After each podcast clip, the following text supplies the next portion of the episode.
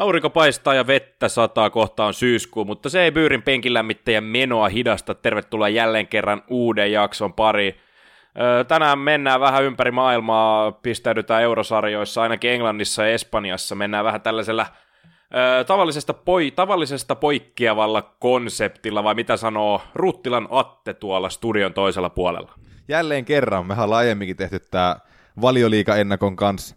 Tehtiin silloin blogradiomaista ja se oli ilmeisesti ihan onnistunut, ainakin meidän mielestä.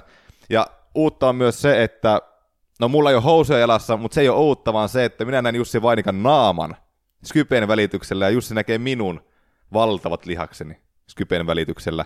Ja tää on vähän erilaista, koska tähän tulee tietty sellainen momentti tähän juttuun. Näin se on, kyllä nyt jännitysmomentti on aivan niin kuin eri luokassa, mutta sisältö pysyy. Ennen kuin alat jauhaa niin kuin asiasta, niin kävikö katsomaan Cheekin viimeistä keikkaa?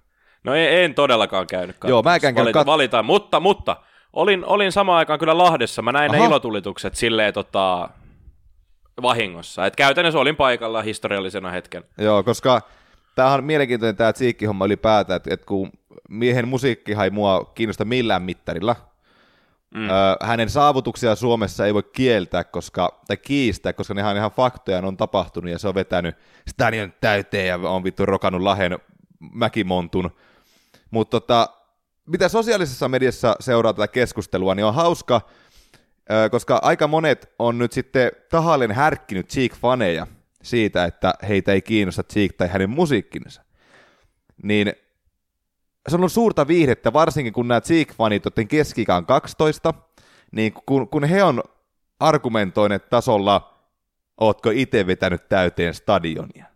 Sille, että ethän sä voi mistään sanoa mitään tuolla periaatteella. Esimerkiksi mä uskon, että kovin moni ei tykkää Metallicasta, edes niin kuin me alan miehet ei tykkää kaikki Metallicasta, ja he on soittanut Venäjällä 500,000, tai ainakin tietojen mukaan, 500,000 ihmisen edessä.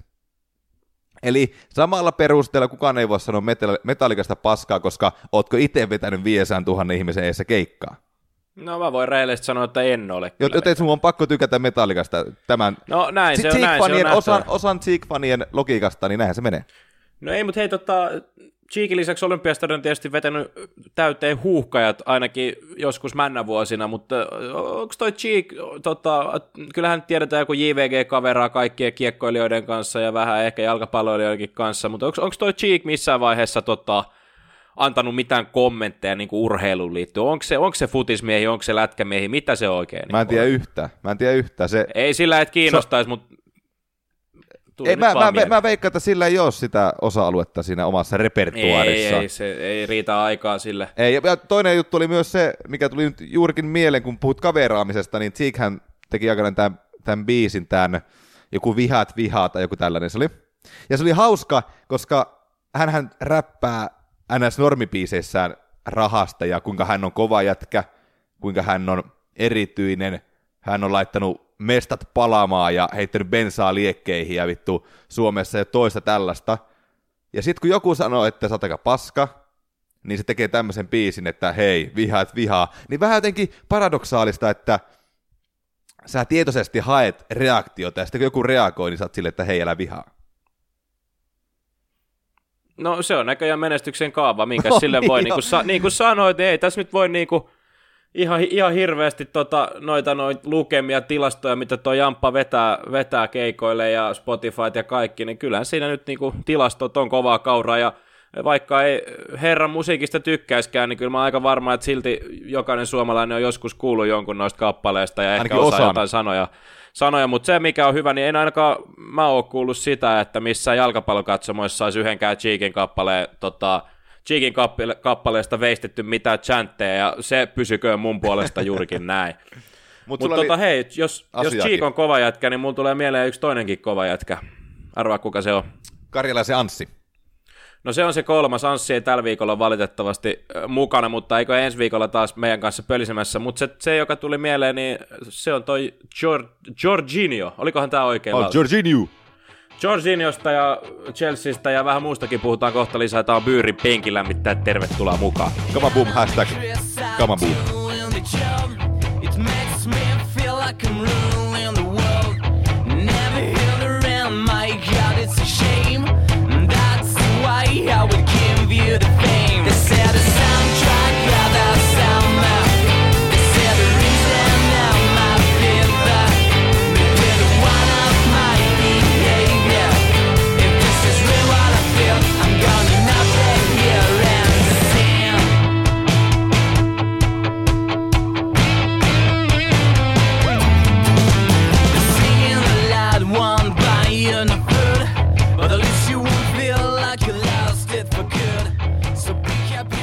Espanjassa koettiin mielenkiintoisia tilanteita. Siellä oli otteluna Valladolid vastaan FC Barcelona, ja se pelattiin kentällä, joka oli istutettu 4 päivää ennen tätä hegemonia-kamppailua. Onko me edes Suomessa koettu vastaavaa farssia? Jos mietitään kuitenkin sitä, että Espanja ja Espanjalla liiga on moninkertaisesti suurempi kuin valtaosa muista maailman kansallisista jalkapallosarjoista, niin sitten siellä on pääsarjaottelu, jossa on vastassa kuitenkin suuri ja mahtava Barcelona, niin ne istuttaa sen kentän 4 päivää ennen ottelua, ja tämä ei ollut eka kerta, kun Valladolid tekee tällaista, vaan myös aiempina vuosina juurikin Barcelonaa vastaan, niin sinne oli istettu perunoita tai jotain sinne kentälle. Näitkö niitä kuvia sitä kentästä? Se oli ihan vitun hirveä se kenttä. En itse asiassa nähnyt, mutta kyllä mä näkisin, että toi on hyvin todennäköisesti ihan tarkoituksen hakusta.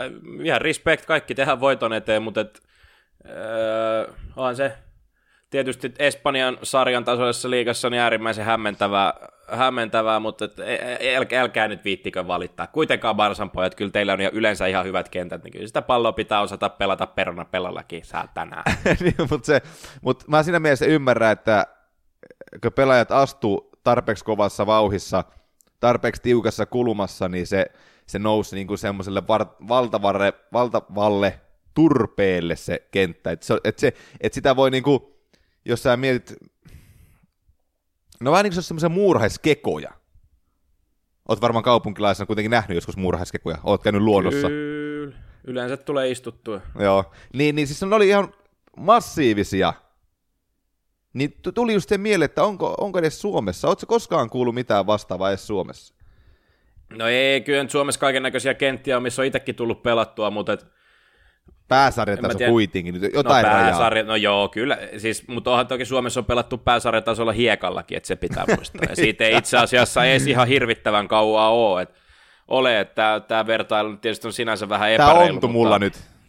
Mutta siis tämähän ei Valladolidilla oli kenttäpielessä, mutta Rajo Vallecanohan joutui sulkemaan koko stadioninsa.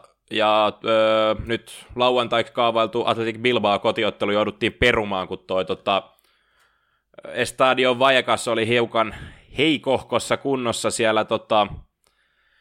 Ilmeisesti joku lapsi oli loukkaantunut pudottua jostain, ja Sevillan vieraskannattajat oli juhlinut maalia, niin katsomon rakenteet heilu holtittomasti sun muuta, niin nyt se on vähän ei tiedetä, että milloin toi stadion päästään avaamaan. Madridin kaupunki nyt ilmeisesti on luvannut niitä korjaustöitä sinne, että tämä jäisi ainoaksi perutuksi peliksi tällä erää, mutta... Kyllä tämä, niin kuin Espanjassa on aloitettu tämä kausi ihan kohtuullisella puuhastelulla. Se jotenkin Espanjan laliikamaisesti, että ei vaan voi tehdä asioita kunnolla, vaan pikkusena pitää perseillä. No manjana. Syssimmällä sitten.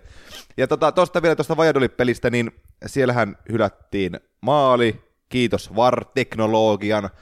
Ja tiedätkö Jussi, missä muussa liigassa, Euroopan suuressa liigassa on myöskin VAR-käytössä nyt täksi kaudeksi otettu? No Italiassa ja Saksassahan se oli jo viime kaudella. Oliko Saksassa jo viime kaudella? Jompaan kumpa oli, viittasin jompaan kumpaan näistä. No, mä olin ihan kassaministerinä. Viittasin Bundesliigaan, ja siellähän nyt tapahtui tämä Frank Ribéryn sukeltaminen. No ei kyllä, se oli... Mutta miksi siinä käytetty sitä varri? Se on ihan typerää. No, mutta se oli klassinen tällainen niin kuin virheen perää tilanne, että ensinnäkin se, että se näytti jo siihen ihan niin kuin alkuperäiseen TV-kuvaan, että aika hepponen pilkku. Hidastus näytti, että pelkkä vitsi koko pilkku, ja silti ei menty katsomaan videolta, mutta sitten 2 seuraavaa tilannetta mentiin katsomaan videolta. Elikkä siis toi Lewandowski alkuperäinen pilkku, no okei, se pitikin kyllä hylätä, mutta jotenkin vaan tosi koomisia piirteitä. Ja hauskaa on se, että pelättiin kesällä sitä, että MM-kisoissa tulee tällaisia tilanteita, että varjaa ei osatakaan käyttää oikein. Niin kyllä sitä poikkeuksetta melkeinpä osattiin käyttää oikein. Kaikki kokemukset oli hyviä, positiivisia. Ja nyt sitten, kun on alkanut nämä sarjakaudet, niin Bundesliigassa tosiaan tämä ensimmäinen viikonloppu meni aika pahasti sen suhteen vihkoon. Ja Bundesliigassa oli jo viime kaudella, muistatko puhuttiin silloin jo Mainzin pelissä, oli tällainen, että ne oli pelannut 90 plus 45 plus 6 minuuttia tai joku tämmöinen. Joo, siis se, että pelaajat meni jo koppiin. Joo. Ei, kyllähän me tästä penkillä mittaissakin puhuttiin.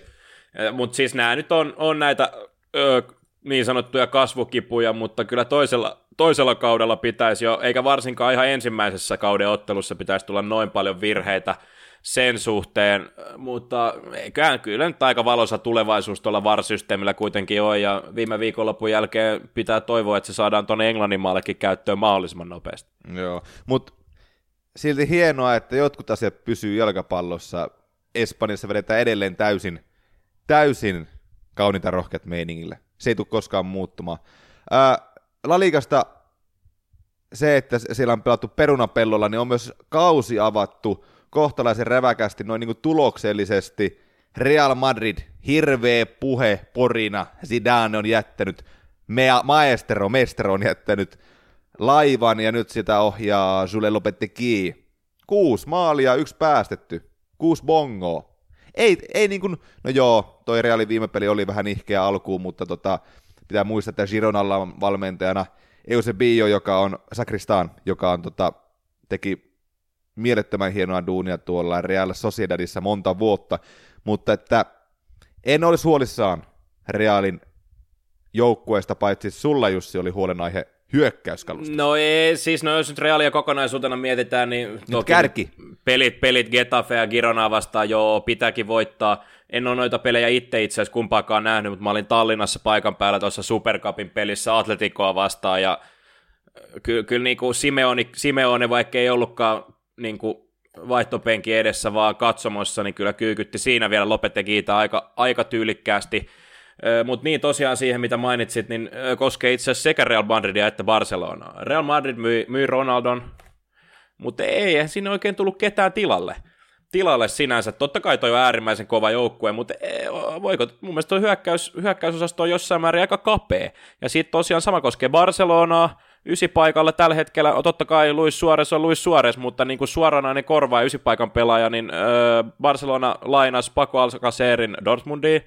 Niin nyt siellä, onko siellä nyt sitten vanha kunnon Munir El Haddadi niin ainoa backup tohon. Totta kai Messi varmasti siihen 9 paikalle laitetaan, jos Suárez loukkaantuu, mutta aika kapella mennään. Sama koskee tosiaan Realia, että kyllä siellä Karim saa nyt sitten mättää ihan tosissaan niitä maaleja että ilmeisesti sinne on nyt puhuttu, että Lopetegui olisi houkuttelemassa Mariano Díazia takaisin Realin riveihin tuolta Lyonista, jossa mies on lainalla, mutta kyllä niin kuin verrattuna Atletico Madridiin, niin siellä sitten taas toi hyökkäysmateriaali, se on tosi leveetä, ja sitä pystyy hyödyntämään monella tavalla aina tilanteen vaatimaan niin kuin mukaan. Totta kai Costa, Griezmann, mutta sitten löytyy Correa ja Kalinic on oikeinkin mukavia supersubeja heittää sinne niin kuin väsyneitä puolustuslinjoja vastaan tai mitä tahansa vastaan.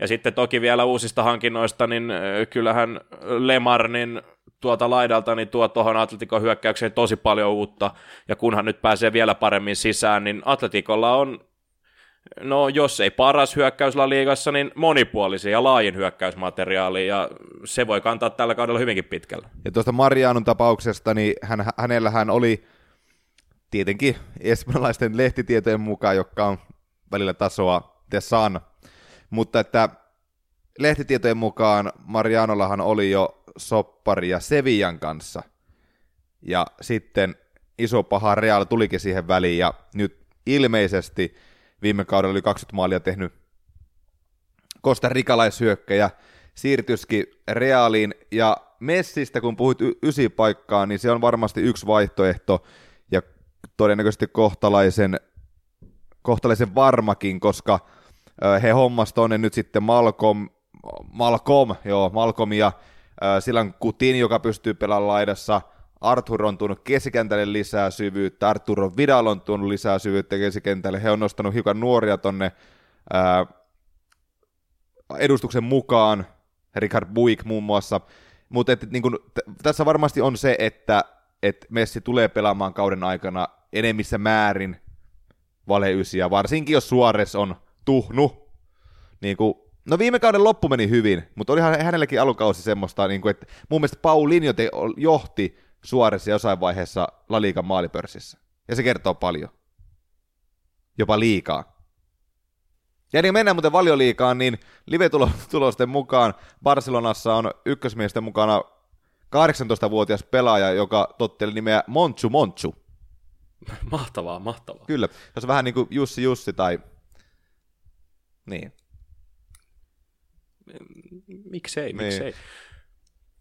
No, tuossa rinnastettiinkin jo äskettäin tuossa alkuhöpinöissä Cheek ja Jorginho, ja haluan pyytää sitä tässä erittäinkin nöyrästi anteeksi. Se oli olevinaan vitsi, mutta se ei kyllä naurata ketään, koska kyllähän Jorginho on uskomaton jalkapalloilija ja mies, ja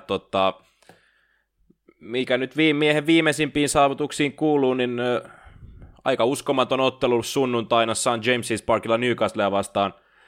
Jorginho syötti palloa 90 minuutin aikana 158 kertaa siinä, missä Newcastlen koko joukkue onnistui moisessa suorituksessa 131 kertaa. Ja siinä ohessa niin Jorginho juoksi 11,4 kilometriä, mikä on jopa 100 kilometriä, kun 100 metriä enemmän kuin N'Golo Kanté, joka huhujen mukaan juoksee 300 kilometriä päivässä, niin ja tällähän suorituksella mentiin useampikin Chelsean ennätyskirjoihin käsittääkseni, sulla oli niistä enemmän tietoa. Joo, ja Valioliiga ylipäätään riippuen tietenkin vähän lähteestä, mutta ilmeisesti toiseksi eniten onnistuneita syöttöjä kautta Valioliigan historian. Ja varmaan sanomattakin selvää, että tämä historiallinen teko kattaa myös ihan Premier Division ajan, Englannin perusliigan ajan. No se on ihan varma juttu. Tästä pelievoluutiosta puhuttiin viime vuonnakin, ja tässä nyt jälleen yksi hyvä esimerkki siitä. Mutta Maurizio Sarri 3 matsia Valioliigassa takana, 3 voittoa, ja mä oon ainakin yllättynyt siitä, kuinka vahvasti toi paljon puhuttu sarripallo jo näkyy tuossa Chelsean pelaamisessa, miten nopeasti se on saatu tuohon iskostettua, ja siellä on vielä Hazardit ja kumppanit vielä hakemassa sitä täyttä pelikuntoa. Tuossa on tosi paljon potentiaalia, ja totta kai niin kuin Jorginho on siinä pystynyt paljon tuomaan tuohon keskikentälle sitä, mitä Sarri haluaa, ja varmasti niin kuin, pystyy niin kuin olemaan vahvasti sitten edistämässä tuon pelitavan kehittymistä entisestään. Tosiaan täksi kaudeksi Chelseain juurikin Sarri hänet kärräs. Mä oon kans sikäli samaa mieltä, että toi sarripallo näkyy tuossa Chelseain pelaamisessa, mutta ei se älyttömän helpolla ole tullut. Se tullut helpolla, Jussi vilkuttelee tuolla kameralla. Se tullut helpolla, ja se, että Chelsea on pystytty laittamaan jo aika ahtaille ja tiukille tässä vaiheessa kautta. Ja se, että kun jotkuhan odotti Sarrista uutta Messiasta tuonne Chelseaan, niin minähän totesin jo meidän Valioliigan ennakossamme, että minun mielestäni hän tulee karsimaan elementtejä omasta filosofiastaan. No en tiedä, onko tämä vielä toteutunut, mutta se, että se ei ole aivan ollut sellaista, miten mä sanoisin, lottovoittomeininkiä. Eli on tuossa vielä paljon myös työtä tuossa Chelsean pelaamisessa. On totta kai, ja varmasti tässä syksyn mittaan tulee tappioita pienemmillekin joukkueille, ja kyllähän Antonio Contekin joutui luopumaan aika nopeasti siitä omasta filosofiasta, niistä isoista piirteistä Chelseassa ensimmäisellä kaudella, mutta sehän sitten, hän tajusi tehdä sen aika nopeasti, ja se johti lopulta mestaruuteen asti. Sarri, siis se on hauska mies kyllä, pureskelee tupakkaa ja tekee mitä haluaa. Ei siitä nyt voi olla tykkäämättä niin kuin mitenkään. Ei, ja hänhän on yllättävän hyvä myös englannin kielessä, mikä on monelle ollut ongelmallista. Katoin muuten, oli erittäin kiusallista katsoa Unai Emerin haastattelu. Kun Arsenalin pelien katsominen on muutenkin ollut aika kiusallista tässä alkukauden aikana. Mutta siis se, miten niin kuin me aina täällä Suomessa ollaan kauhean skeptisiä, että ralli-englantia ja formula-englantia ja Mika Häkkinen, Race was cool but I still will ja kaikki nämä, jotka käytännössä tarkoita mitään, mutta että ei se Emerilläkään ja espanjalaisilla kovin hääviä se englanninkielitaito on noin yleisesti, ja hyvä ystäväni Anssi Karjalainenhan totesi aikanaan, että Espanjassa opetellaan englannin kieltä hyvin epäolennaisista asioista ainakin siihen aikaan, ja muun muassa jotain, he opettelevat niin jotain tämmöisiä kaskuja tai sitä, että miten sanotaan englanniksi on vaikea löytää kuin neula heinäsuovasta, joka on ihan helvetin tärkeä, kun sä meet Englantiin oppia sitä, niin osata sanoa tämä. No, mutta kunhan nyt jotain puhetta pystyy tuottamaan, niin se on ihan hyvä. Mutta se, että ei suomalaisten tarvitsisi olla niin negatiivisia tavallaan se suhteen. No ei tarvitse, mutta se nyt on, kuuluu kansanperinteeseen. Mutta jos mennään nyt sitten tuohon koko sarjaan, niin kyllähän Liverpool ja Man City on ollut äärimmäisen kovia, vaikka Citylle nyt Wolvesi vieraana kävikin pieni vahinko. Huikin ottelu muuten. Tullut. Oli mahtava ottelu ja Wolvesilta siitä nähtiin niitä asioita, mitä on puhuttu ja varmasti myös niitä asioita, mitkä ton joukkueen tulee pitää sarjassa, mutta yksi pelillinen aspekti, minkä mä haluan nyt nostaa tässä esille, nimittäin miten keskitys... Onko niin seuraavaksi vuorossa pelipuhetta? No onhan sitä. Nimittäin tämmöinen ikiaikainen lempiaiheeni, eli keskityspelaaminen. Et niin kuin täällä kotimaassa, niin sen merkitystä tunnutaan koko ajan väheksyvän, tai lähinnä se, että keskitys on paljon muutakin kuin se, että laitetaan pallo vaan ilmassa boksiin, koska sillä pitää yleensä olla joku tarkoitus, ja esimerkiksi maajoukkueen pelejä tässä 10 vuoden aikana, kun katsoo, niin tarkoituksenmukaiset keskitykset on harmillisen harvinaisia asioita. Mutta arvaatko tässä kohtaa, mistä mä tässä yritän puhua? Mihin, mikä keskityksiin liittyvä trendi? Man City keskitti vaan helvetin monesti siinä ottelussa. No siinäkin ottelussa, joo, mutta tämä nyt koskee koko kautta, eikä pelkästään Man Cityä, mutta toki paras esimerkki näistä on Benjamin Mendy. Siis kovat keskitykset niin kuin etutolpalle, niin vaikeistakin asennoista, niin se tuntuu ainakin Cityllä ja useasti Liverpoolilla olevan se ensisijainen niin kuin tapa keskittää palloa, pelata sitä maalille niin, että siinä on joku tarkoitus. Tuntuu siltä, että yhä harvemmin yritetään edes pelata sen takatolpalle. Ja ne on kovia ja laakapalloja, ja sitten niin kun se ei kata pelkästään näitä kärkijoukkueita, vaan jos katsotaan esimerkiksi Brightonin ensimmäistä maalia Man Unitedia vastaan toisella kierroksella. Oliko nyt Glenn Murray, kuka sen maalin teki, nikkas semmoisen kivan pikku nepin siitä maali edestä, niin se oli kans tätä ihan samaa kastia. Niissä on aina joku tarkoitus niissä keskityksissä, ja ne on näyttänyt niin kuin mun mielestä tehonsa, ja niitä pitäisi pystyä täällä Suomen maassakin viljelemään paljon enemmän. Eli keskityksissä on niin sanottu tällainen automaatio. No kyllä se sitäkin on, mutta kun se on niin kuin joku Benjamin Mendy, niin aina kun se saa pallon laidalla, niin se ensimmäiseksi se asia, mihin se haluaa sen niin kuin päättää, on se, että se pystyy pelaamaan sen etutolpalle.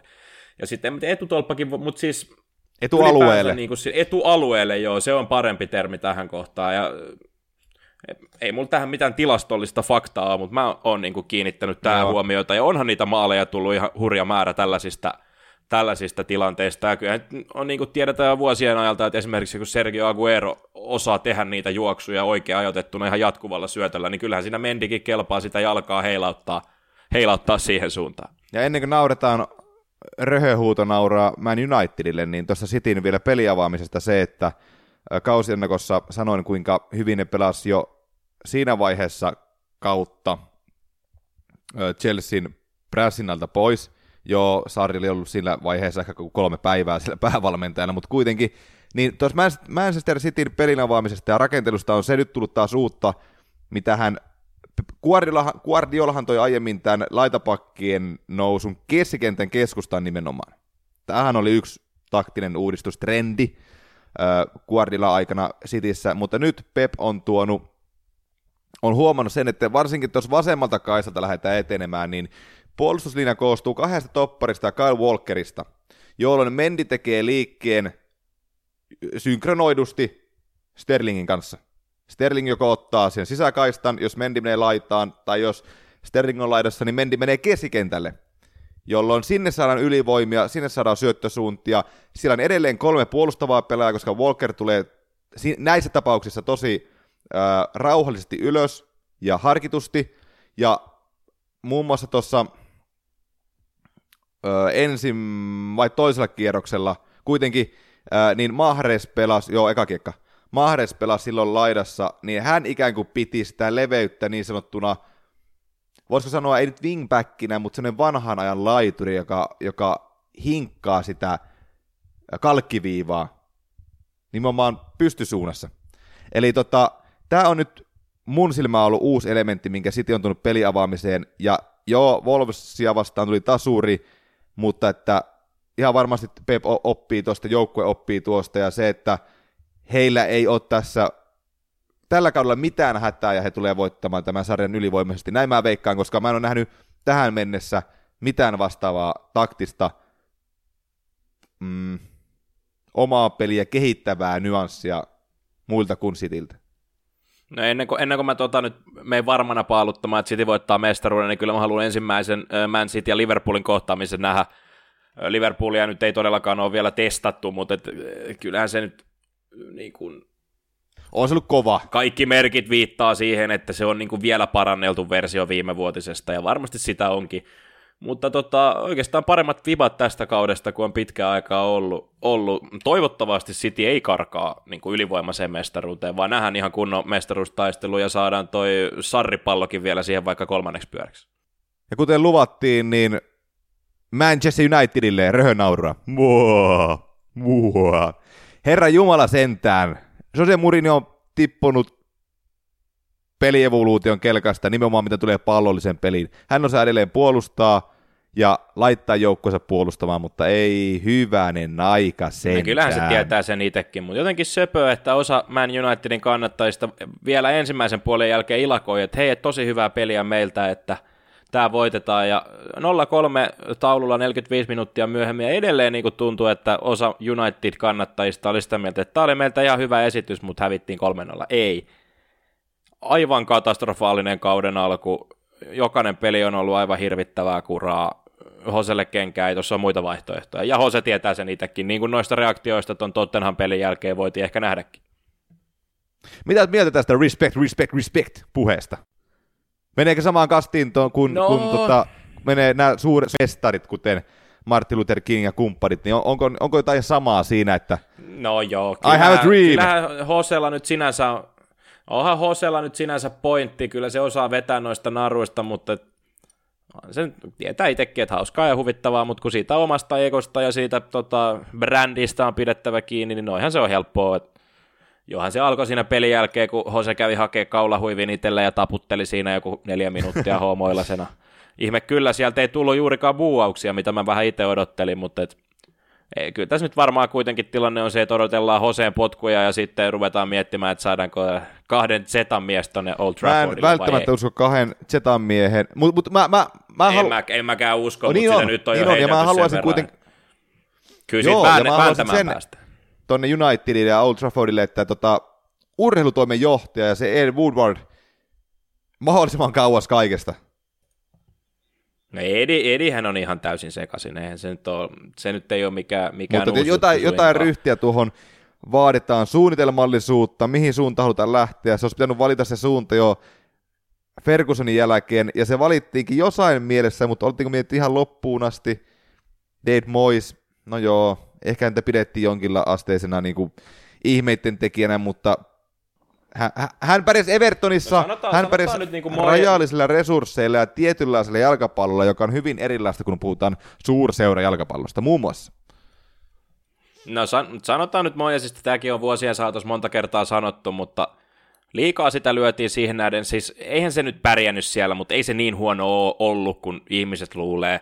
Unai Emerylle käy todennäköisesti ihan samalla tavalla, ja se johtuu siitä yksinkertaisesta syystä, että jos on valmentaja, joka on yli 20 vuotta noissa hommissa, niin et sitä nyt pysty vuodessa niin kuin korvaamaan sillä tavalla, että se kannattajia tarpeeksi tyydyttää. Piste. Mutta laitan pilkku, jatketaan sen verran, että Unai Emerylle ei käy niin kuin Moyesille, koska Unai Emery ei saa potkuja, ja hän tulee pärjäämään toivon mukaan Arsenalissa. Että uskon, että hän tulee pärjäämään. No varmasti jos saa tarpeeksi aikaa. Ja kyllä mä uskon, että Arsenalissa, kun Wengerillekin annettiin aikaa vuosikausia vielä silloin, kun ne olisi voinut tehdä jotain muita peliliikkeitä, niin eiköhän Unai saa samanlaiset, ainakin johonkin pisteeseen asti niin kuin kärsivällisyyttä tuolta seurajohdon puolelta. Oye Pedro, ¿qué estás haciendo?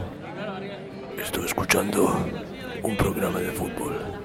Penkin lämmittäjät. Käytit Jussi työpäiväsi ansioikkaasti. Nimittäin Donald Trump tapasi Valkoisessa talossa kansainvälisen ja jalkapalloliitto FIFAn puheenjohtajan Gianni Infantinon. Yhdysvalloille myönnettiin alkukesästä vuoden 2026 jalkapallon MM-kisat yhdessä Kanadan ja Mehikon kanssa. Trump ilmaisi Infantinolle tyytyväisyytensä valinnasta ja heittäytyi vitsailemaan. Nyt tämä Infantinohan... Me puhuttiin tässä jo 300 viestin välityksellä tänään aiemmin, siis minä ja sinä Jussi ja Anssi, että hänenhän on pakko poseerata näiden koko vartalokyrpien kanssa, mutta se oli oksettavaa, kuvottavaa se, miten Infantino oli keskellä ja siellä oli öljyseikkiä maasta, joka polkee ihmisoikeuksia, ja toisella puolella oli presidentti maasta, joka polkee ihmisoikeuksia, niin heillä on niin jumalattoman mukava ja läpytellä ja niin kuin, hyvä, vähän niin kuin tämä suomalainen saunakulttuuri, vähän sama meininki. No, siis tuossa oli niin tosi paljon koomisia piirteitä. Siis Trumphan oli selvästi vihkiytynyt asiaan, koska hän tiesi, että Euroopassa jalkapallo ei ole soccer vaan football, ja väläytti, että ehkä heidänkin pitäisi muuttaa tämä termi. Tämä on ensimmäinen hyvä asia, mitä Donald Trump on sanonut koko presidenttiytensä aikana, vaikka tämäkin oli osittain varmaan vitsi. Mutta siis niin mä en tiedä, minkä takia tämä tapaaminen on järjestetty, mutta se on niin todella imelää. Ja tosiaan sittenhän kävi näin, että Infantino lahjoitti Putinille, anteeksi Trumpille, 2 pelipaitaa Donaldin nimellä ja sitten keltaisen ja punaisen kortin. Tietenkään Donald Trump, joka elässä ei nähnyt yhtään jalkapalloottelua todennäköisesti, niin ei tiennyt mitä ne on, mutta onneksi Gianni kertoi, että keltainen on varoitus ja punainen ulosajo, niin tästähän saa jotenkin sitten, tämä oli varmasti suunniteltu juttu. Molemmathan on ollut tällaisia median vihaajia, Trump kaikista syistä, Infantino sen takia, että FIFA on syytetty korruptiosta, eihän nyt niin ole suinkaan tapahtunut vai mitä. Niin Trump nappasi sen punaisen kortin, näytti sitä toimittajille, jonka jälkeen Infantino sanoi, että heh, tämä olikin hauskaa, kun tämä on nyt hyödyllistä, kun voit käyttää näitä kortteja lehdistötilaisuuksissasi. Siis se, että FIFAlla ei ole mitään tarvetta lähteä tähän toilailuun mukaan, niin kuin millään tavalla. Se jalkapallo ja politiikkaa, niin kuin ne on yhdessä korissa. Jotkut väittää, että ne ei ole. Se on ihan selvä. Mutta ne on. Ja se, että niin kuin sä tähän... Ja se kasvaa jatkuvasti. Joo. Nyt voidaan puhua tästä Trumpista, niin Trump ja Putin oli Helsingissä. Niin jopa täällä tapaamisessa, millä ei ollut mitään tekemistä jalkapallon kanssa, no siis sinänsä toki on, että Putin saapui MM-finaalista suoraan Helsinkiin käytännössä, niin Putin antoi jalkapallon eteenpäin Trumpille, että... onnea kisaisännyydestä, niin se ei tunnu niin kuin mukavalta ajatukselta, että jalkapallo on niin kuin ensin Putinin käsissä ja sitten se siirretään tolleen tyylipuhtaasti Trumpin käsiin, niin se oli aika kuvaava hetki. Totta kai siinä Helsingin kokouksessa oli paljon merkittävimpiäkin asioita, mutta se oli aika kuvaava hetki siitä, kuinka politiikan rooli jalkapallossa tuntuu niin kuin kasvava vaan yhä entisestään. Onhan se ollut iso jo aikaisemminkin, mutta siis nyt se jotenkin tuntuu vaan taas nostavan päätään, ja siihen on pääsyyllinen on tietenkin FIFA ja heidän niin kuin päätökset näiden MM-kisaisännyyksien ja muiden raha-asioiden kanssa. Ja se, että Infantino on lähtenyt ja on mukana tässä Trumpin luomassa sairaassa valeuutistodellisuudessa, ja niin kuin, tämä on suora lainaus tästä jutusta, että Infantino tosiaan sanoi näin: FIFAn ympärillä on paljon valeuutisia ja vaihtoehtoisia faktoja. FIFAn solvaamisesta on tullut joissakin maissa kansallisurheilua. Ehkä syystäkin, ja pitäisikö niin kuin Infantinon tehdä jotain näille asioille, ja oikeastaan se ei ole edes mahdollista. FIFA on niin läpi paska, että se on ihan sama, kuka siellä on, mitä se tekee. Siitä ei saada milliäkään läpinäkyvämpää, sitä ei saada parempaa, sitä ei se on menettänyt kaiken hyvän, mitä sillä on joskus ollut, ja ei se aika tule koskaan palaamaan näin takaisin. Ja tämä lainaushan on siis vuoden takaa FIFAn kongressista, eli vuoden aikanakaan mikään ei ole muuttunut, vaan tätä samaa hassun hauskaa valeuutisvitsiä heitettiin nyt taas niin kuin elokuussa 2018 valkoisessa talossa. Siellä kuuluisassa ovaalimuotoisessa huoneessa. Niin... niin, mutta tavallaan pointti on se, että tämä Infantino on ottanut jonkinlaisen tämmöisen retoriikassa tämmöisen jopa populistisen yksinkertaisen muodon, ja sit hän kuvittelee olevansa joku hyvän tekijä FIFAssa. Tää on väärin, ja jotenkin harvoin pistää asiat ärsyttää näin paljon. Mutta tuo kaljupää ja kaikki mitä hän edustaa, niin ei niin, kaikki on mennyt. Me ollaan nyt kaikki on mennyt, ja näin negatiivisissa tunnelmissa on varmaan hyvä lopetella tätä jaksoa ja mennä käpertymään jonnekin nurkkaan sikiöasentoon ja toivoa parempaa FIFAa ja jalkapallomaailmaa, mutta tällä hetkellä ollaan ehkä aika kaukana. On, mutta ennen kuin teet sen, niin seuraa Pyyriä sosiaalisessa mediassa. Muista Byyrin ja Bridgestonein kisa on käynnissä, ne lisätiedot löytyy Byyrin nettisivulta byyri.com. Laittakaa palautetta, risut, ruusut, tiedätte mitä tehdä, osoitteeseen penkilammittajat@byyri.com. Ja ensi viikolla tapaamme jälleen. Ei varmaan ollut mitään suurempia, mitä meidän piti sanoa firman puolesta niin sanotusti. Niin, ei varmaankaan. Se Bridgestonein kilpailu taitaa tosiaan olla edelleen käynnissä. Mä sanoin sitä. Muistaako oikein? Et ilmeisesti kuunnellut yhtään, mitä äsken sanoin. Sanoin nyt uudestaan kuitenkin. Mä oon muutaman kerran kuullut tämän puheen. Äijällä on saatana maoraavan keskittymiskyky.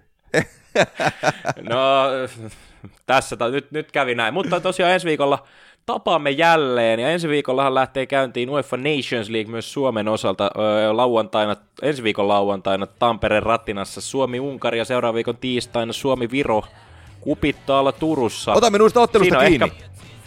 Otamme varmasti kiinni, ja tosiaan noihin Aten äsken mainitsemiin sosiaalisen median osoitteisiin ja sähköposteihin, niin laittakaa meille aiheehdotuksia. Me voidaan puhua täällä vaikka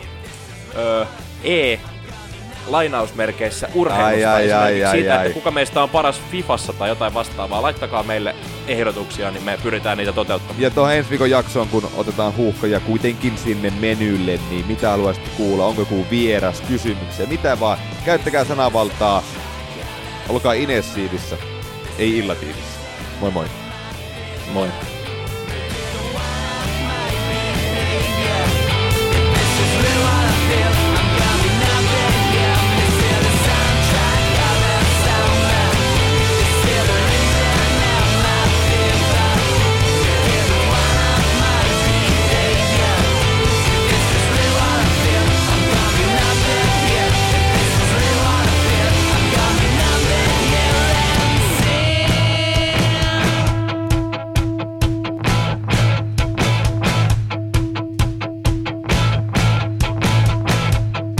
This is the soundtrack of